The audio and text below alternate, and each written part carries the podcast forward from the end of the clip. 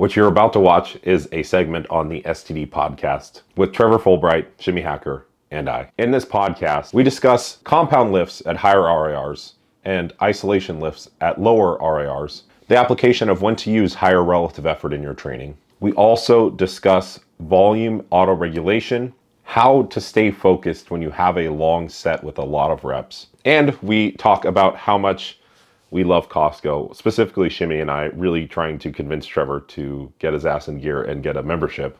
But we also provide a lot of practical tips and discuss the things that we like to buy frequently from Costco that help us stay on track on our diets. I hope you find this discussion helpful. If you enjoy the podcast, consider leaving a rating on your listening platform of choice. If you're on YouTube, like, comment, and subscribe to the channel if you want to see more podcasts. Thank you for watching. What's up, friends, family, fans, only fan subscribers. We are back with the STD podcast. Uh, it's been a minute, but we are all alive and healthy and ready to discuss some topics and answer some questions. How are you guys doing today? Fantastic. Shimmy is back in the land of the free. Yes, I'm back. I'm back in normal days. You know what you should what you should do is take the you know how you can do the Zoom backgrounds, make it Yeah. like uh the UK like uh Yeah. like a uh, uh, subway. What what do they call it down there? The I tube? need to learn how to do all of that stuff. I don't know how. Oh, dude, that takes like two. I think there's like a background function on Zoom. There are a bunch of tabs I don't know how to use on here, so I, I'm with you there. I yeah, I literally like have never played with any of Zoom settings. Yeah. I'm on it. By the way, I'm I'm on Zoom portal like as we speak, trying to look for something like that. Yeah, you could do the We're gonna be, background we're gonna function. be doing a podcast, and it's just gonna like every few minutes there's gonna be a new background Yeah. popping up. Hundred Yes. All right, guys. Well, uh, to keep your retention, we're going to talk today about a number of things. Uh, Shimmy wanted to talk a little bit about um, was it the need to go to failure in higher rep ranges versus lower rep ranges? Maybe you can elaborate a little bit on that. You sent it in our chat. No, so it actually wasn't that at all, host, respectfully. Um, no, it was the necessity of using lighter movements, usually ones that are single joint in nature, as compared to actually just using a compound movement, a typically higher fatiguing movement, but just training that movement farther from failure as compared to the typical single joint movement and what the efficacy would that be? That would that would that would be. So to put pen to paper let's say we are training legs. Let's say that we had already squatted high bar paused fine 6 to 10 rep range. You did that already. Now you have to move on to your second movement. Would you then if you're already very fatigued go to leg extensions and do your typical 0 to 4 RIR progression in a mesocycle fine. Or might you go on to hack squats? Or I don't want to use leg press because squat leg press is like very synonymous. So let's say leg press is stale. That's not in the cards. Let's just not use that. Let's say, would you go to hack squats? Or would you then go to sumo squats? Or something that is typically very fatiguing, but not train that zero to four RIR.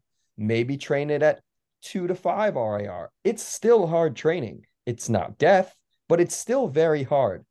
Might that be, uh, dare I say, more effective than using the single joint movement in the higher rep range?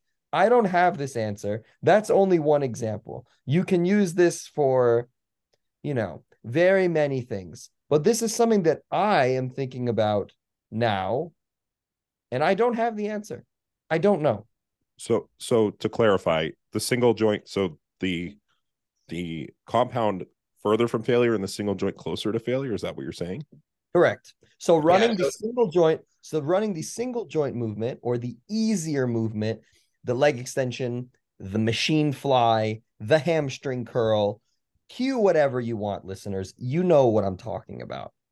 Cue one of those in the typical you start at four reps from fail, you go to failure or past failure in the span of an accumulation versus doing a, let's say, sumo squat with a barbell as a second movement in the 6 to 10, 8 to 12, 10 to 15 rep range. But instead of going 0 to 4 RIR because it's so fatiguing with a very high um, RSM in addition to SFR and STR because it takes too long. You might go four to five reps in reserve and only go to two or three. So it's still hard. It's still good training, but you're not going to like the Death Star by any So your means. average RIR over a mesocycle is actually not as it's higher. Correct. Yep. Yep. Correct. I don't have the answer. And I have some thoughts on guys this. have- I think this is a good question. I have some thoughts on this. One thing before we get into it, I want to uh, say so. Um, practically speaking, do you both vary RARs um, within a microcycle? Like for for example, like sometimes people will use a static RAR.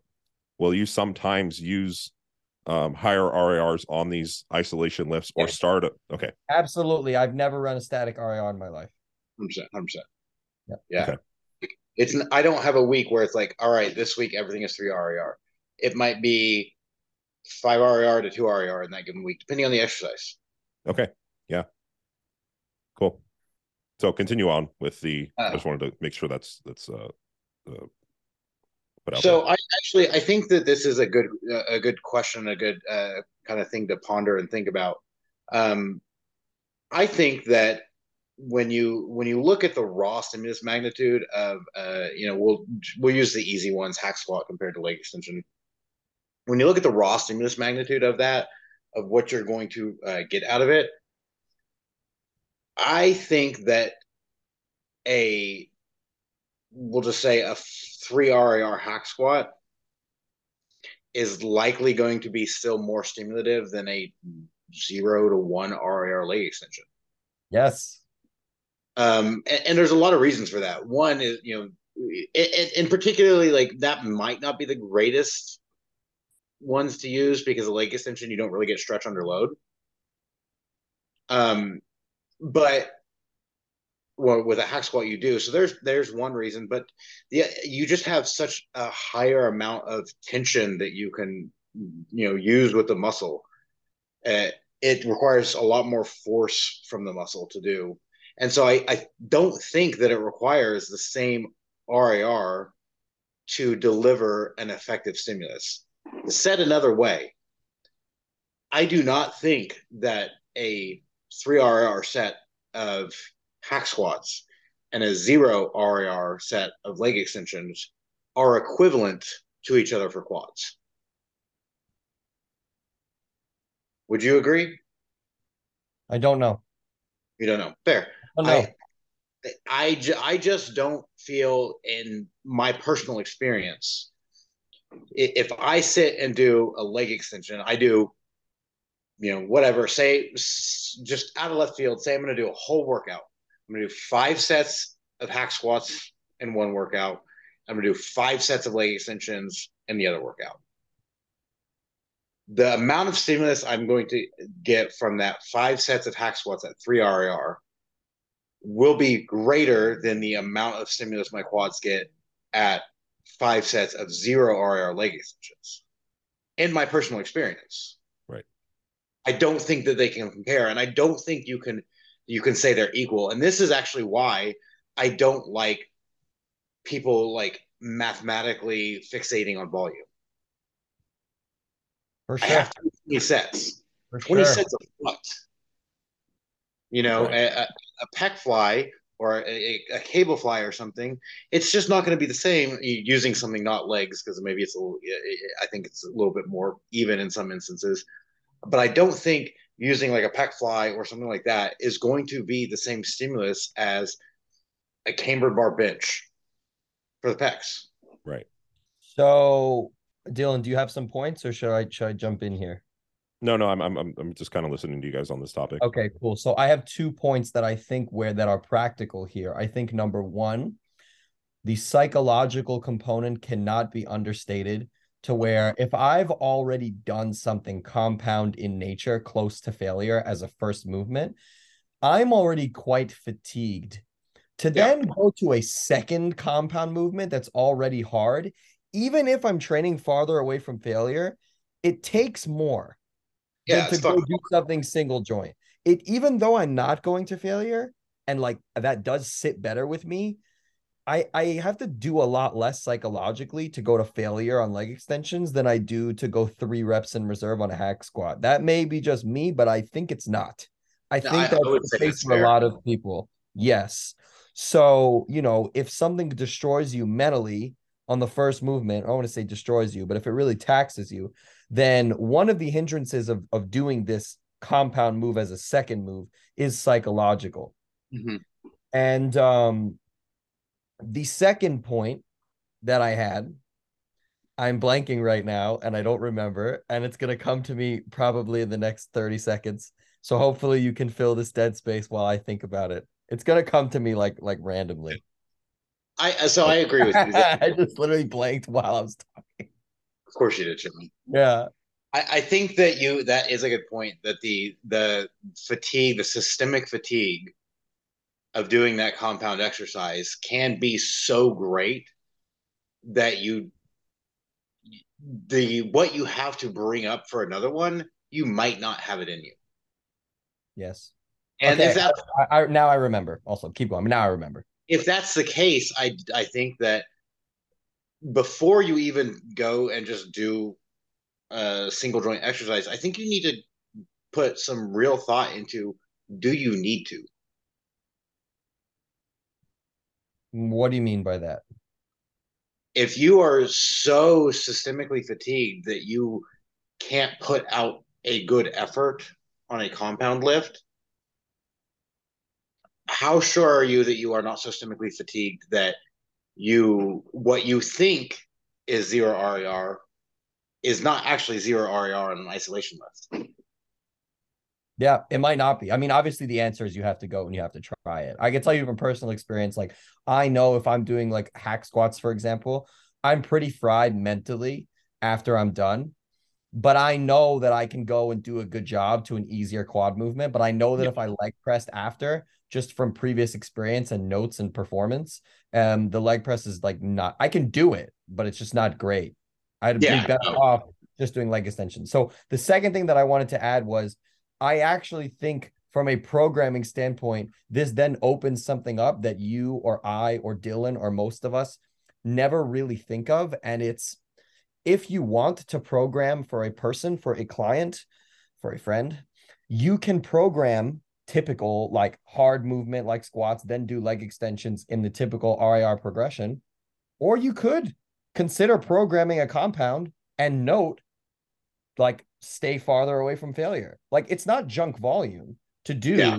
three to five reps in reserve as a second movement on hack squats. It's not just because you're not going to failure and like dying. That doesn't mean that it's junk volume, right? It's junk volume if you get no pump, no disruption, and you're just kind of moving around, or you're doing 20 sets, just doing it to do it. But this is that's not this. So this opens something that I mean, I've never programmed this way for somebody, and you probably haven't either. But I think it is another tool that can be used. Like Dylan, the whole reason that this came about was or this thought process for me was I was training legs the other day and I'm just working back into hard training again after like a very long maintenance phase.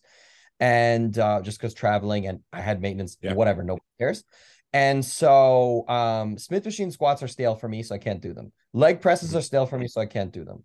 I'm already doing uh, safety bar squats and Smith machine lunges on another session. So on this session, I had hack squats and leg extensions are stale. I'm also not doing them. So then I ran into the issue of what am I doing for a secondary movement? Because I don't want to do down squat, down sets on the hack squat, because then I'm just going to, this is going to get stale too fast. And I want to keep hack squats in for months. And if I start to do down sets, even in a higher rep range, like I'm going to get bored of them too quick. So I had belt squats planned, and belt squats have never worked for me. I've mentioned that on this channel before. I tried them again, they still don't work. So then I was like, okay, what movement am I going to put here? So I was like, how about I try sumo squats? Why not? And I did them, but I purposefully did them with the intention of being farther from failure. And I was like, oh, this is actually like pretty damn good. Like I feel things, I feel it a lot, and mm-hmm. I don't plan on going to failure. And my technique is never going to break ever. But I also don't plan on pushing these super, super hard, just hard enough. And that spurred this whole thing in my mind where I said, oh, this is this is an idea. This is something to, to think about here. Well, and this is another thing is that if you use a compound exercise like that, it, it's the you know the same idea of uh, pre-exhausting, where the if your target muscle, if you're doing the sumo squats, but you're doing them as a secondary for for quads, your quads might be near failure. Yes, yes, Makes yes. sense. Even if the movement as a whole doesn't necessarily feel like what you would typically expect it to feel like near failure, your quads Yes. might be near. Failure. I Yes. do that with lunges. Yes. You know, it's like I, I've legitimately hit failure and not been able to stand up like in a proper quad lunge with 30 pound dumbbells. Right. Yeah. You know, and I've done like lunges fresh with like 225 pounds. So, you know, it's you know, two 20 pound dumbbells or something, whatever. I'm I'm never gonna fail on that. But if I'm doing them doing them right after hack squats or what have you, yeah, it works. It's very, very effective. Yes. Co- coming from uh, a person like I, I've I've programmed like this before. Um, like for example, my leg maintenance for the longest time was just leg press and Smith squats. Now, um, I kept a relatively static RAR and pushed them near, if not to failure. But what you're saying is that the systemic fatigue incurred from the first exercise would impair your ability to be able to push to failure. Or could you clarify that for me? Uh, I know you So probably num- mentioned it number earlier. one, number one, it might impair it, but number two, I'm saying to just obviate the question altogether. So you might be impaired, or you might just not want to do it anyway. Like you may psychologically not even want to do it. And what I'm saying is, even if you don't want to do it, you don't have to because it could Right. still be. That's that's what I'm getting at. It can still be what was it you said? It'll be good. Yeah. Okay. Yeah, I mean, I guess, and and in, my mind, it's also like I have such few sets to do here because they're so stimulative that I don't mind um uh being able to push because I'm like, okay, uh, like uh, for example, this is you know a, a muscle group that's very receptive to training, so I'll do like two sets, two sets in the first. I might even only do three sets in that single session in the first week, right? Can we talk about the efficacy of actually, in more general terms, not training to failure on very disruptive compound movements in certain instances, and that being a good idea? What Yeah, comes to I- mind? What sure comes to mind? What? I have I have one right off the bat. I mean, I have several right off the bat, but the the, the two that come to mind for me are uh, good mornings and deficit deadlifts. Mm, Yeah. 100%. So, so with deficit deadlifts, and this is I, I I posted about this today. Not exactly this, but I did mention this. With deficit deadlifts, what is the rub? Right, the rub is like big juice, big squeeze. There's so much fatigue that comes with it. Everyone knows that it's great, but it's so disruptive and it's so hard that Mhm. like when you're not a beginner or early stage intermediate, they don't make sense. But if you're not training close, close, close to failure, if you're stopping at two reps in reserve, let's just say, or even three reps in reserve, yeah, I know we're being surgical here. You don't really know what's two, you don't know what's one, but like essentially you're stopping, let's say, when your bar speed starts to slow down. Sure, you have reps in the tank, but it's still super good, like Right. super good. You know what I mean? And doing them that way, obviously, it's super safe. You do save yourself from some fatigue. Are you leaving a little bit of gains on the table with the movement? Yes, but like marginally. So who cares? And you know, you don't really get that big rush of fatigue and death, right? Um, so to me, that's like a super cool way to do it. So instead of taking them zero to four RAR like you used to do when you're beginner intermediate, you don't. You go five to three or something like that. Um, and I feel like that's a great thing. And also with good mornings, what I found is that I can go to zero RAR, but I actually lose sensation and tension in my hamstrings. Uh, anything below like two Yeah. RAR. I don't know what's going Um, on. Like I'll, I'll Yeah. You're just trying to survive at that point. right. like but like you can do it right like you guys can do it so can Yeah. i and if someone Right. watches it and you watch back your video you're like yeah it looks It looks fine. good. it looks fine but you both know that like if you would have stopped two or three reps before you'd be like all right i don't have nearly as much fatigue and i actually this is where my hamstrings stopped feeling it yeah, you probably have at least equal stimulus. It's literally easier and you get more out of it. Like it's literally a win. Well, I actually I actually program hip hinges that way. Um, yeah, myself and for some clients, some clients it's not not the same all the way. Yeah. But I I program that where I don't push them to failure. I don't, you know, if I'm doing a hip hinge for hamstrings, I don't push it to failure because at a point, yeah, I just stop feeling my hamstrings. Lower back and glutes. The fatigue that I get from it is just ugh, astronomically high.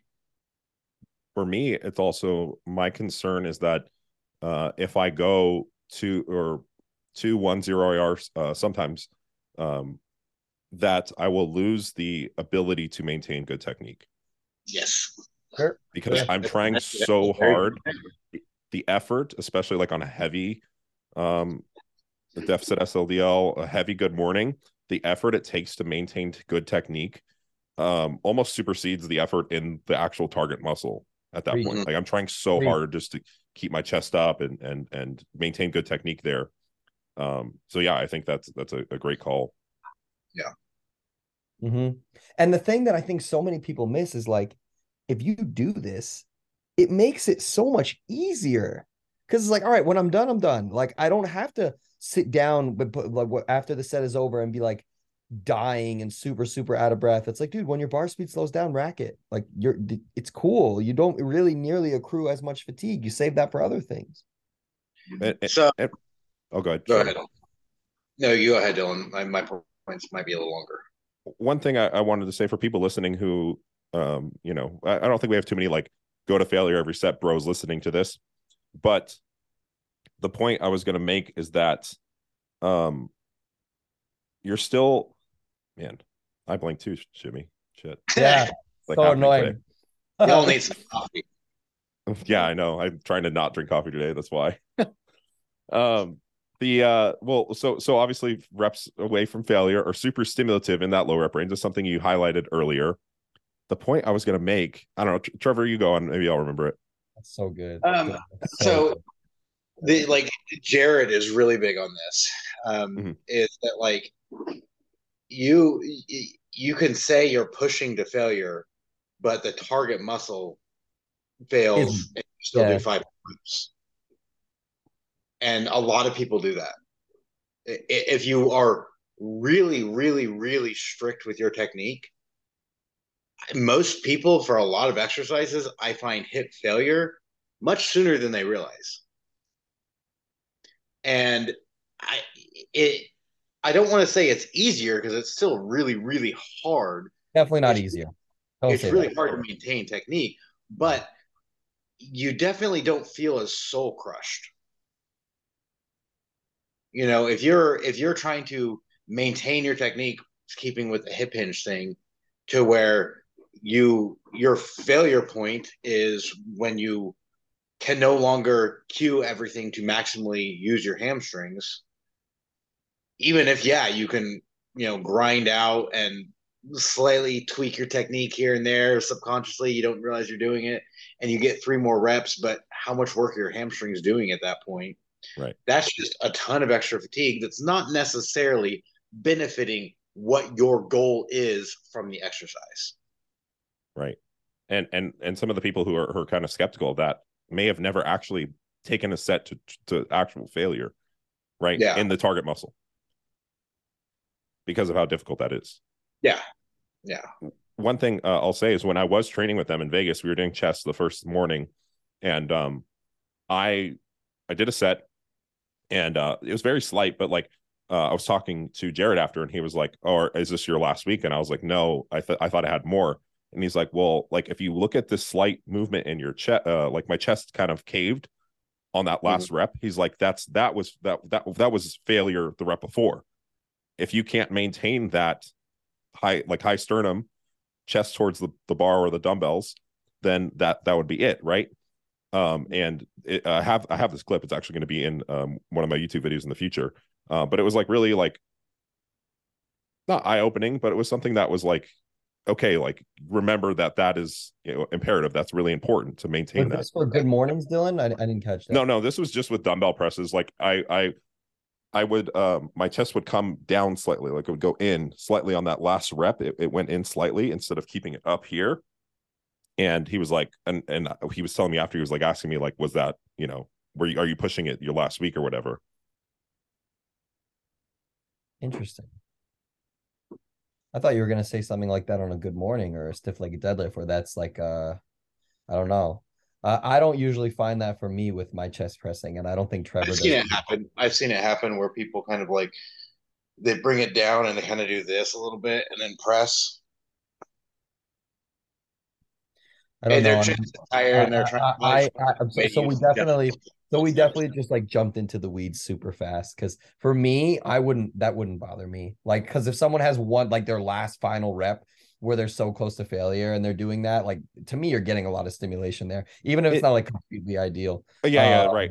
Uh, in yeah. in the last week, I think it, it makes more sense too. It Yeah. wasn't my last week. That was the thing. Was like, Um, that it's not your last week and it's like oh if you're going to continue three more weeks you're just doing this where you're you're doing more you're progressing your reps or something but each week they're it, it getting gets progressively worse and worse and worse Well, and I and I hear you, Shimmy. I, I think we had that discussion with the um the cable rows, right? And you're, you know, it, have a little bit of leeway for for some of that. And I agree. Like if it's still stimulative, right? You're not completely compromising form. Yeah, I mean, sure, but we also remember that that was the context of back training. I I don't know about Trevor. I don't hold that for everything. Like I'll let there be a smidge rep for like back training. I Mhm. won't let there be a smidge rep for every body part. no There are certain body parts where I'm like, I know that I'm gonna be done and and like we're leaving it here.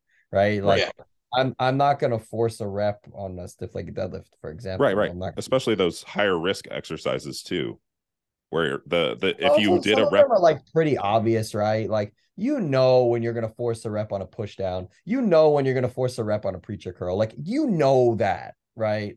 right, the right. rowing, the rowing and the vertical pulling is like you think you're good and then you're not sure, so then you help a little bit of the rep. Like it, it's different, well, not to get too off. how do you force a rep on a preacher curl huh? how do you force a rep on a preacher curl No, that's oh, you're saying even if you wanted to?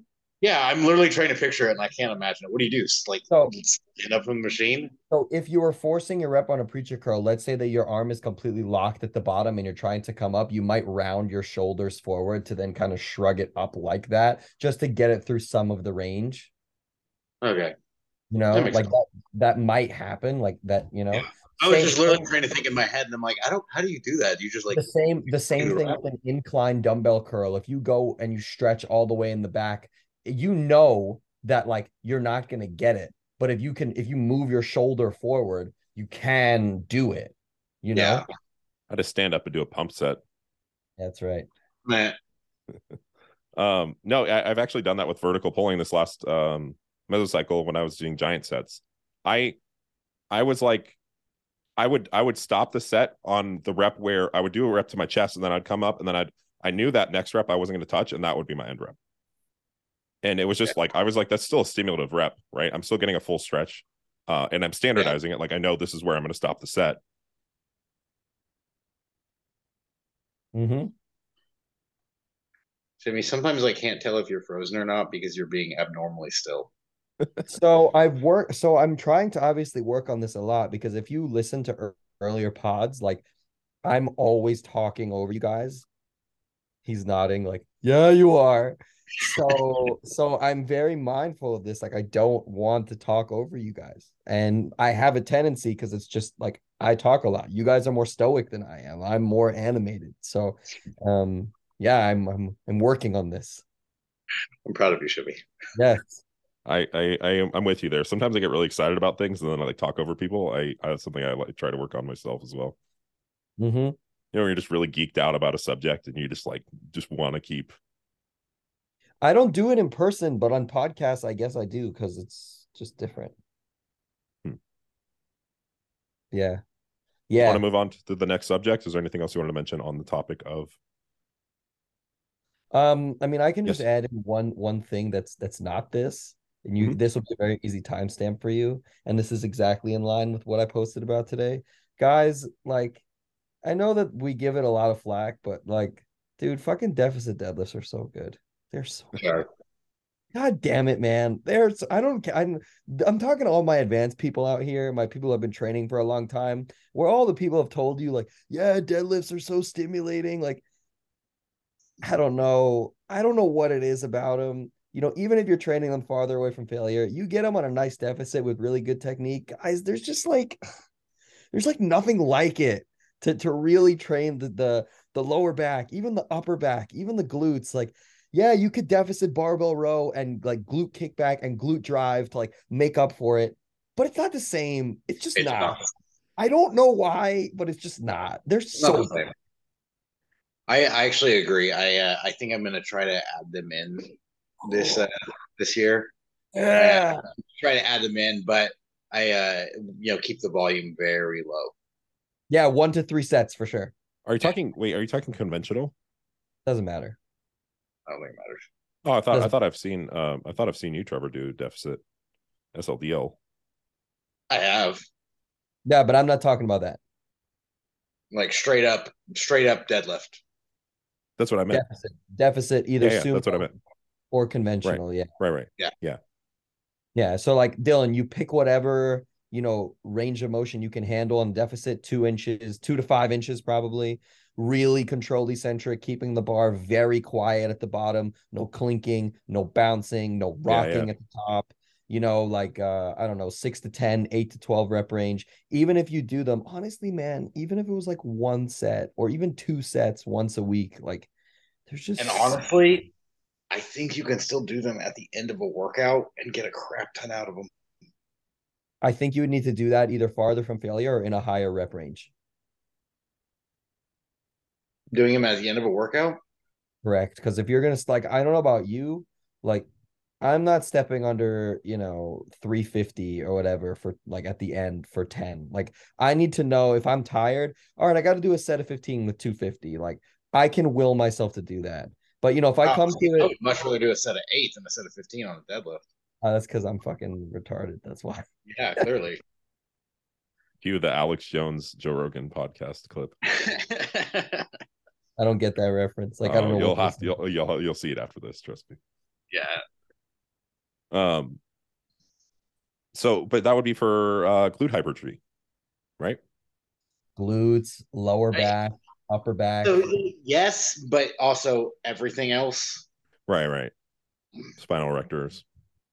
Like I would do. I would Your say, I yeah, right. Grow your ball sack. Yeah, and I'm gonna uh, and I'm gonna add something in here that's so this is the most broiest thing that I've ever said Sure. on this podcast. Um, so just like listeners enjoy it, enjoy the soundbite. Clip this Um, out. dude. After th- there's things in there that I don't even know. Like I'm hungrier after I deadlift for like the rest of the day. My abs are more pumped. Like just correct, just like what Trevor said. Just like you're just fuller. You just look more jacked. I don't know what it is. It's all the it's all the growth hormone spiking. Maybe. Growth hormone testosterone spiking. Title Yeah. of the podcast: Shimmy is not evidence based. He's a bro. Yeah, I, I, I look, man. I can I can geek out. I can geek out. too. It's not it's not always fucking ones and zeros and matrix up in here. Sometimes you could just be like, all right, this shit is good. I don't know why. right, right. All you that go do bicep curls for you to go, you go to the club out there. You're doing the wrong exercise. It's deadlifts, Yeah. Deficit deadlifts. deficit deadlifts. Um. So we had another uh the this question that was submitted um to one of the chats. Is pushing to MRV overrated?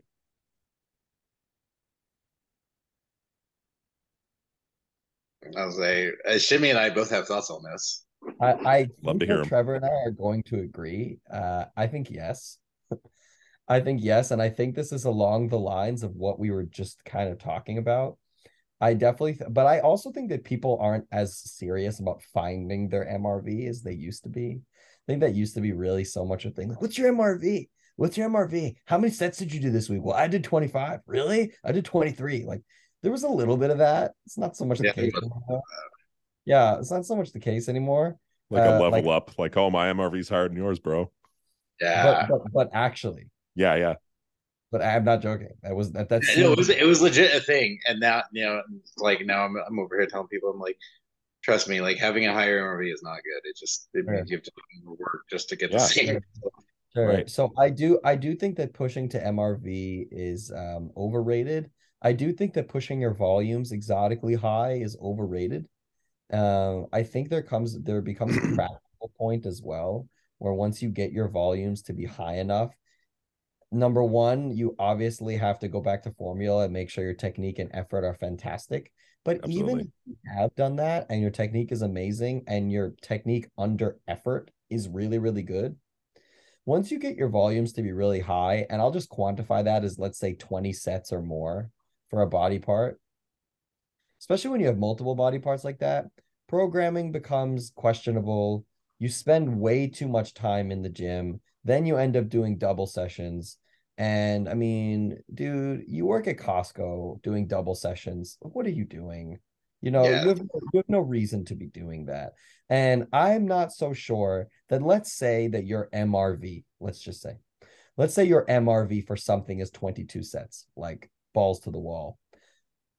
I'm not so sure if you stopped at 18 that those last four sets would really make such a meaningful difference. They would make a difference. A meaningful one, I am not so sure, especially if we're going to say that you started at MEV, right? So the definition, we start at MEV and then go to MRV, and then everything in between is called MAV, maximum adaptable volume, which is still technically great training for those listening to you. I'm putting up air quotes. So by definition, dude, I'm great training regardless. So, you know, if you want to run a specialization phase and actually take body parts to MEV and give them all she's got, Captain, like in Star Trek, you can.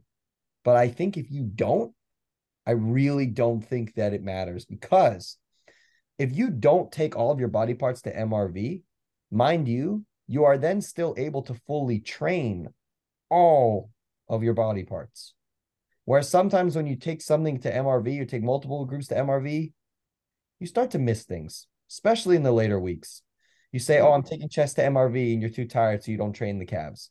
Or you say, I'm taking chest and back to MRV, and you start missing arm, like the, the last sets of your arm days, or your abs, or your calves, or traps, or whatever, because you're like, I'm tired, and like those muscle groups don't matter. Well, you know, from being technical, they kind of do matter if training your whole body is important to you. So I would actually take the trade off of reducing my volume from not MRV to just close. So therefore, I could train everything else. That's my take.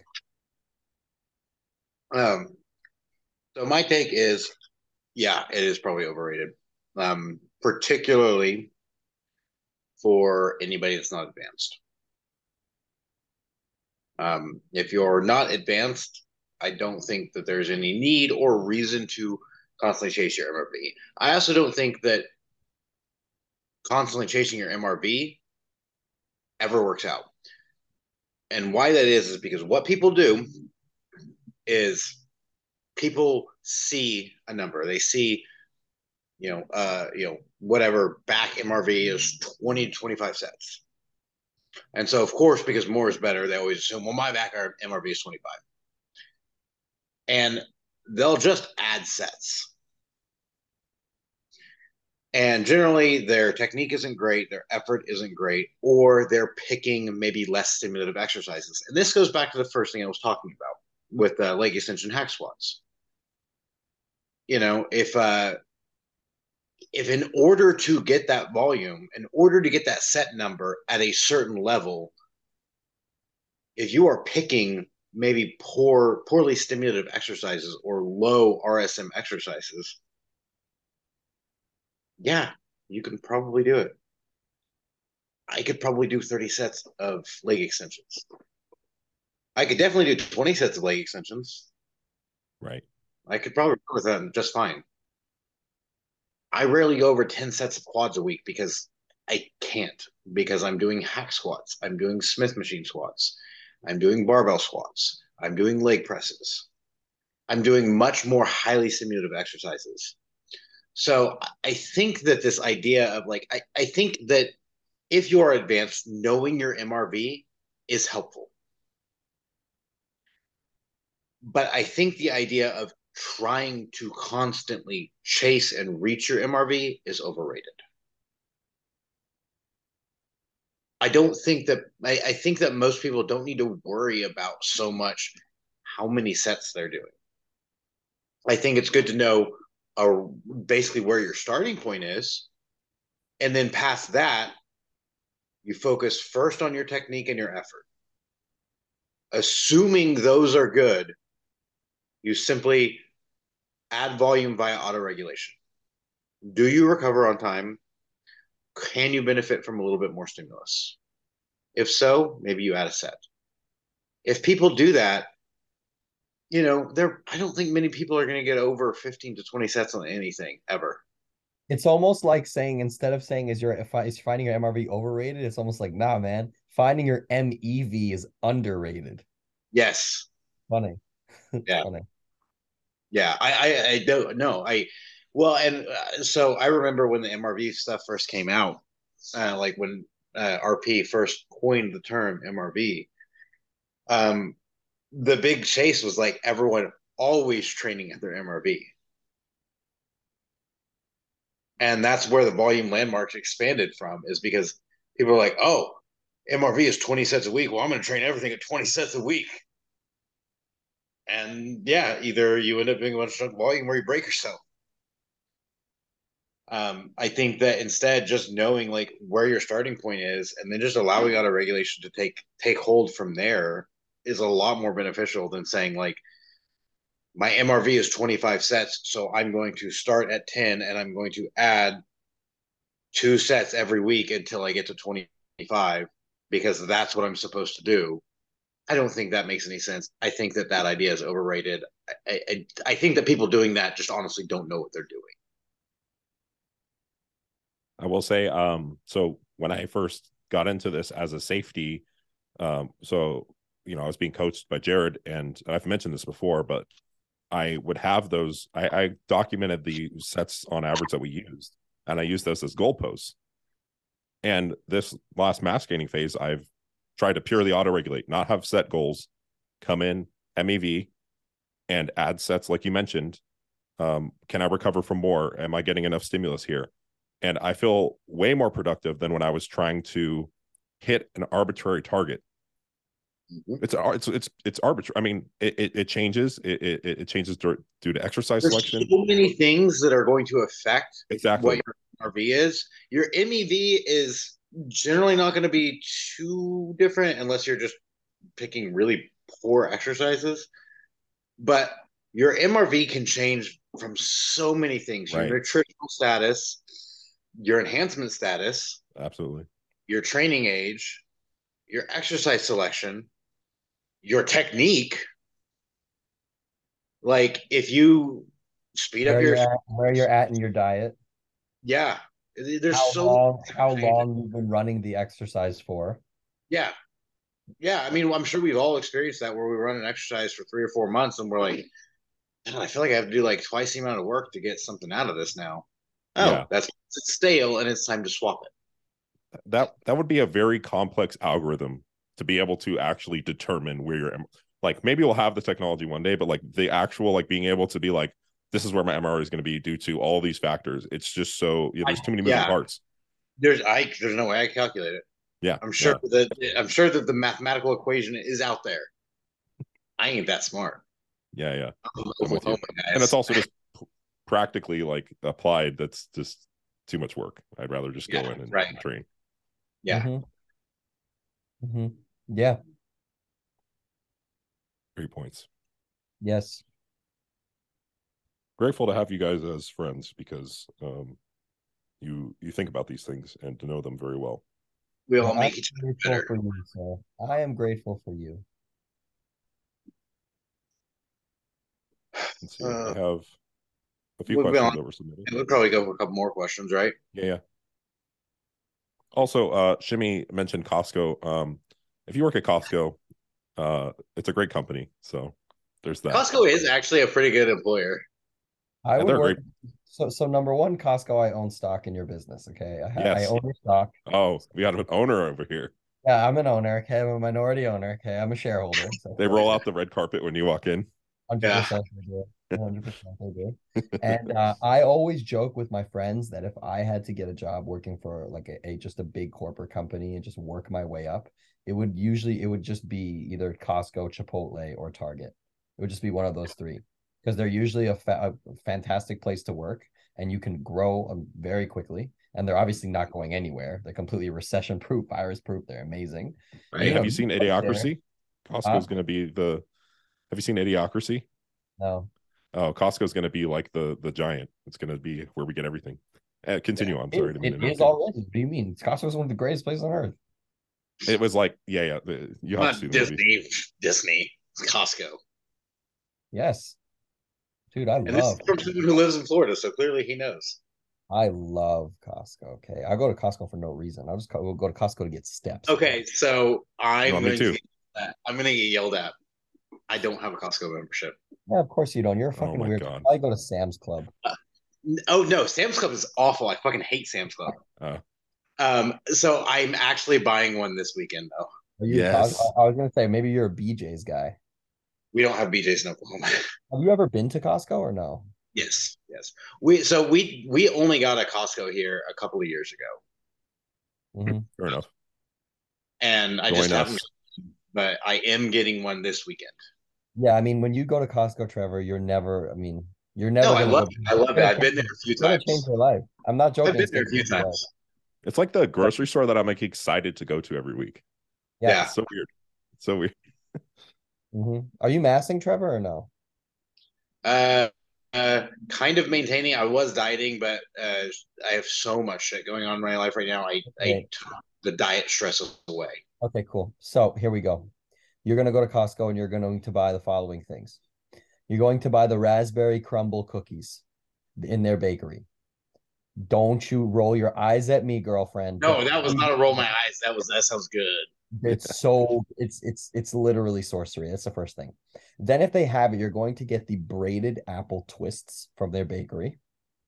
Um, you're going to get the rugelach. You are not going to get the muffins because they're overrated. Shim said so. I don't care. Anyone can come out. I at love me. the muffins with coffee.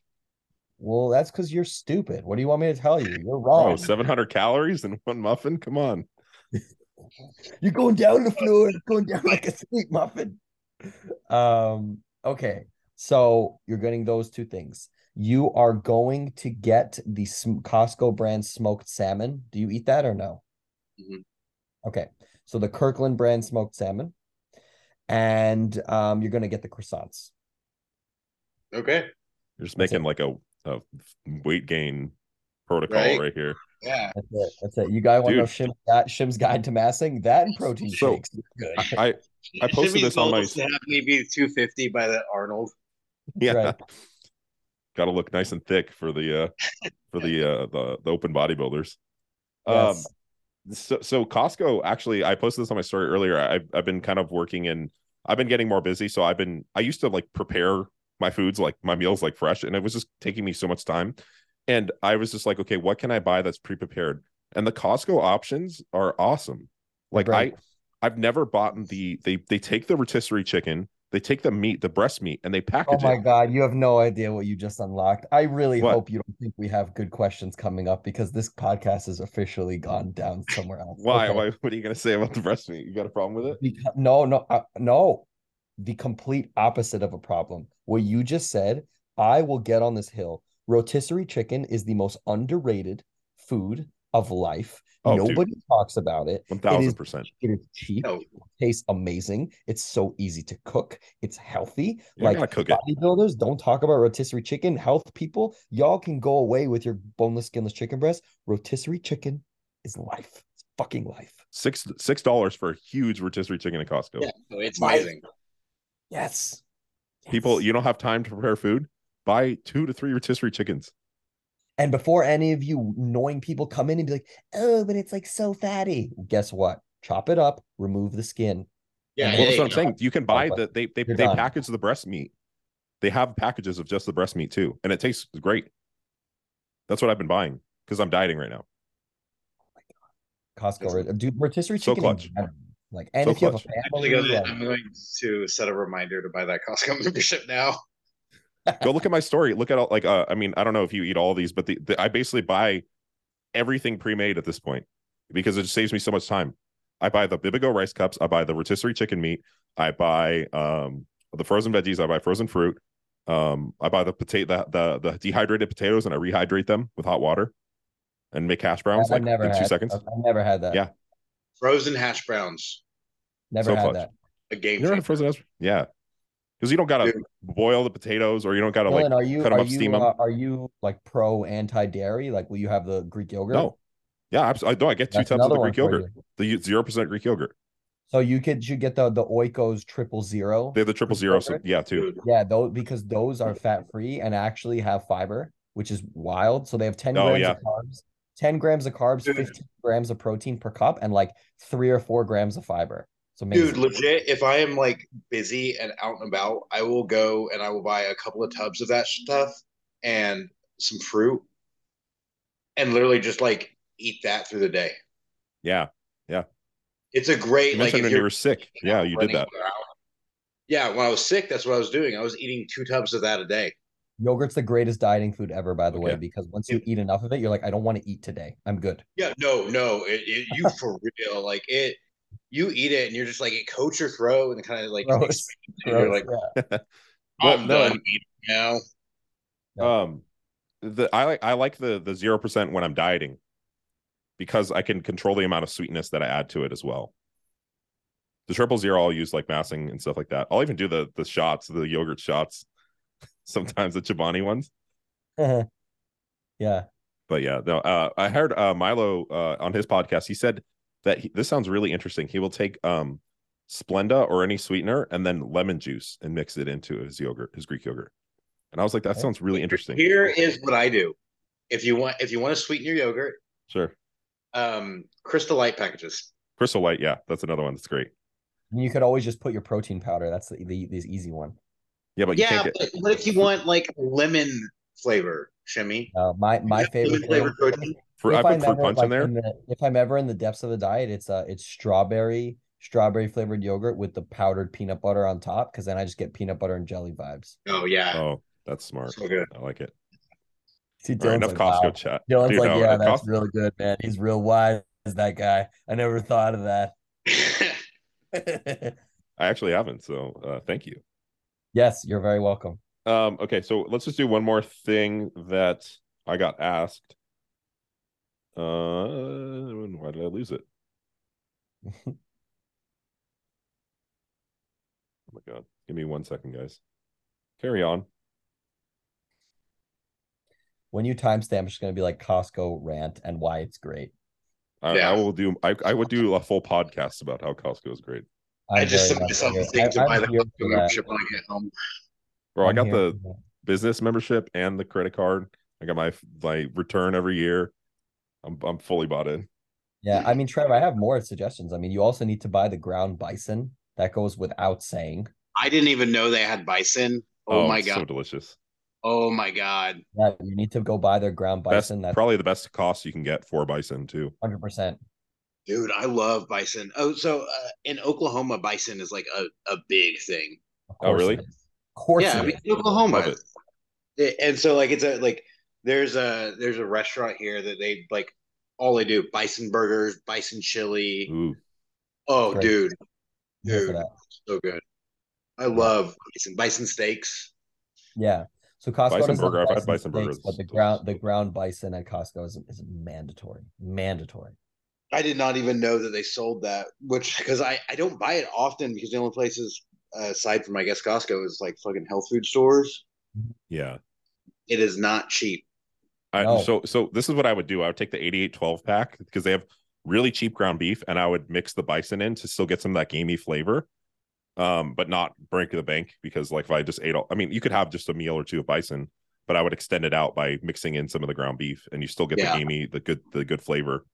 Um, that's that's a, a hack that I've done. Um, so the good. question that I had was from Tan. Um, and and we met we, we talked a little bit about this uh before the podcast, but uh, maintaining focus uh on rep quality with higher rep counts. So in higher rep ranges, being able to to maintain focus and, and execute your reps. I think Yeah. the two set king should take this one. Yeah, so what I do there is I just break every single rep down into its own. And because I move slowly, this works. If you're the kind of Right. person that you just have a two second eccentric and then come back up, there's nothing wrong with that. It's totally normal. This doesn't work as well. But when you're moving with a lot of control, potentially doing pauses and stuff, if you're treating every single rep as its own, then you can just focus on just one rep after the other, just bang, bang, bang, bang, bang. And you don't necessarily have to worry about I'm doing 15. You're like, all right, one, breathe two, breathe. You're not thinking I have three left, I have four left. You're just thinking I'm gonna just do do the best that I can. My technique is, is no more, no more. I'm done. But I'm just taking one rep at a time, and I'm being very, very mindful. And I think I've talked about this before. I'm being very mindful. Um, what's the guy's name? Tim. Tan. So Tan, I'm being very mindful to not have um any excitement in my set, to just be very even, not to get too hype, not to, just to kind of focus on my breathing and to sort of just be. Because if I get too hype and too excited, I'm gonna end the set too early. Um, because I know it. Like I'm gonna get too excited, then my heart's gonna beat faster, then I'm gonna get out of breath faster, then the set's gonna end faster. Not necessarily because my muscles did, just I emotionally got too excited. And that doesn't even have to be in like a crazy psych up. It just you know throughout the set so that's why you'll see me sometimes i just use like really chill music slow music rb music whatever um just so i'm just really focused on everything that i'm doing and i'm just trying to stay very even. Funnily enough actually i have a, a post that i never did like months ago that i was actually thinking about doing tomorrow where i post a full set of uh one of my leg presses like close to failure. The set's two minutes long and um just raw like no no no fast cuts no nothing just so you can see the set and just to see what that looks like from rep 1 to rep 15 like i really try nothing changes i don't make sounds my facial expression doesn't really change um and i'm just really trying to just stay rep to rep so um that's the best suggestion i could tell you tan just try to stay rep to rep. It's funny that you use the word the term mindful um, because I think that is essentially mindfulness practice, what you described, right? Being present. Mhm. Be present Yeah. during try not to Yeah. and, and and and lean into the pain because also I think you could also be trying to escape the pain, and that's when you try to rush the set and get it over with. Lean into the pain when it gets hard, right? Be there, Yeah. be present, and lean into it. Yeah. I, I purposefully have the thought process of when I'm doing a long set and when it is getting hard and painful, is I have the thought process of I want to find the pain. Right. I want I want to find where it hurts and that's where I want to go because I know that my goal is to do this and I know that it's going to hurt to do that. So I I literally will like think to myself like I to find the pain when I'm like just because I did it the other day like overhead tricep extension. Like really as I feel that like that's that's the pain that's what I want. Feel it, sit in it for a second and really focus on that and doing that actually helps me through longer sets. Well, and that's also how you detect partially how you detect um RIR in higher rep ranges. It's one of the indicators, right? The shift in Yeah. the pain or burning sensation of the muscle. Yeah. mm-hmm. It's uh it's funny that's that that Arnold quote, right? It's like I don't I don't start I don't start counting until it starts hurting, right? Starts hurting. how, Yeah. how there's some truth to that. Mm-hmm. yeah yeah No, Unlike definitely. Shimmy though, I do make ugly faces. Yeah, I mean, I try not to. Um, I'll Yeah. tell you, I was doing uh, I was doing wrist curls the other day, and I was making some faces, man. Wrist Why do curls wrist curls have- hurt so damn much? Huh? Why do wrist curls hurt so damn much? Dude, wrist curls will have you making faces that you didn't even know you could make. Right? It's so bad. Well, what is it? It's those it's like uh calves or another one that's like that. Yes. It's just really painful. Like almost Yeah. disproportionately painful for the exercise. it is. yeah. Is, is it I want to cry with Yeah. I think it's painful because it's so local. Like it's Yeah. painful this one spot. It's like I'm not out of breath. I'm not tired. It's just this one spot. It just It's just like this one thing that I need to do Yeah. to make it hurt, whether it's like this or for calf, I'm just doing this. And it's like I could stop, but I won't, but I could. Yeah. yeah. You And can so you I'm can tell you can tell someone's um so, someone's grit by the size of their calves and forearms. yeah. Maybe partially. Yeah, I'm go- I, I've committed now um to training forearms in in perpetuity. I uh, I haven't actually um trained forearms for a while, but calves is something that I really would like to bring up on my physique. Oh well, we we talked about that for you. Yeah. I think it worked uh, really, really well. I ran at the last meso. Yeah, We'll I'm see sure what uh, what Trevor has in store for me. hmm Mhm. Well, I'll get you guys out of here. Uh, Trevor, do you have any? Uh, since we're on this real quick, is, are there any um, uh, uh, uh, plans as far as things you'd like to try in my training cycle? Oh, Things that you I just like have- this. I, I things like that you have just kind of floating around in your head. Uh, no, not yet, because I haven't been able to sit and fully look through all of your other mesocycles. Fair enough. Yeah, yeah. I have some ideas from when we've talked before, Okay. but I, I really want to sit down and like go over it all in depth. Yeah, fair enough. That's a topic for discussion in another podcast. I'm definitely, I'm definitely excited. It'll be fun to Yes. put you through some stuff. Dylan, Yes, do we excited. want to uh do we want to let the cat out of the bag about our first our next special guest that we're gonna have on or no? yes, if we can um, um, um uh, coordinate it, which I think we can. I, Uh, I yeah, we're gonna- be good, so What was that? Huh? I should be good, by the way. Oh, for that Wednesday. Yeah. Sweet. Yeah. Yeah, so uh, so- we're gonna we're gonna have the goat on next podcast. Uh, Dr. Mike Israetel is gonna be joining us. So uh, that should be yes. And guys, we also have a very cool guy, bodybuilder, who doesn't do a lot of press, but we're gonna have him on. We had him on, and there were technical difficulties, so we're gonna have him on again. Yep. His name is Dylan White. You can follow him on Instagram. It's, I think Dylan M White on Instagram. Yeah, He's go very hit him up. Yeah, he's very He's a cool dude, super jacked. Yes, Mhm. we're gonna have him on as well. They're not going to be on together, they're gonna be on separately, but these are the next two people that we're gonna have on the pod. We're gonna have Dylanception or something more creative than that. Dylanception, is that is that what we're calling it? I don't know. Maybe there's a better term. That's just what I thought of. Battle of the Dylans, Battle of the Dylans. like the Great no, Battle no, of the no, no, no, no, we're not gonna do that. We're gonna call it D and D. Oh, Double, double D&D is the D, Do not disturb. D Double and D. D, Dylan and D&D. Dylan. Like D and D. Yes. I like double D because it's slightly more inappropriate. But yeah, I like double D too. I mean, it's the STD podcast. Come on, we got to have an D appropriate STD name. podcast. So Yeah. Uh, all right. Well, thank you all for we wa- uh, listening. rails. Yes, yeah. This let's just cut it here. It's gonna get worse downhill from here. Anyway, thanks for all. Thank you all for listening. Uh, click the links below. These guys all offer coaching. I do as well, and uh, you can click our links uh, if you're interested. Thanks for watching. See you guys. Please like, comment, and subscribe. And if you're interested in coaching service, click the link below to book a consultation and get started. Thanks for watching.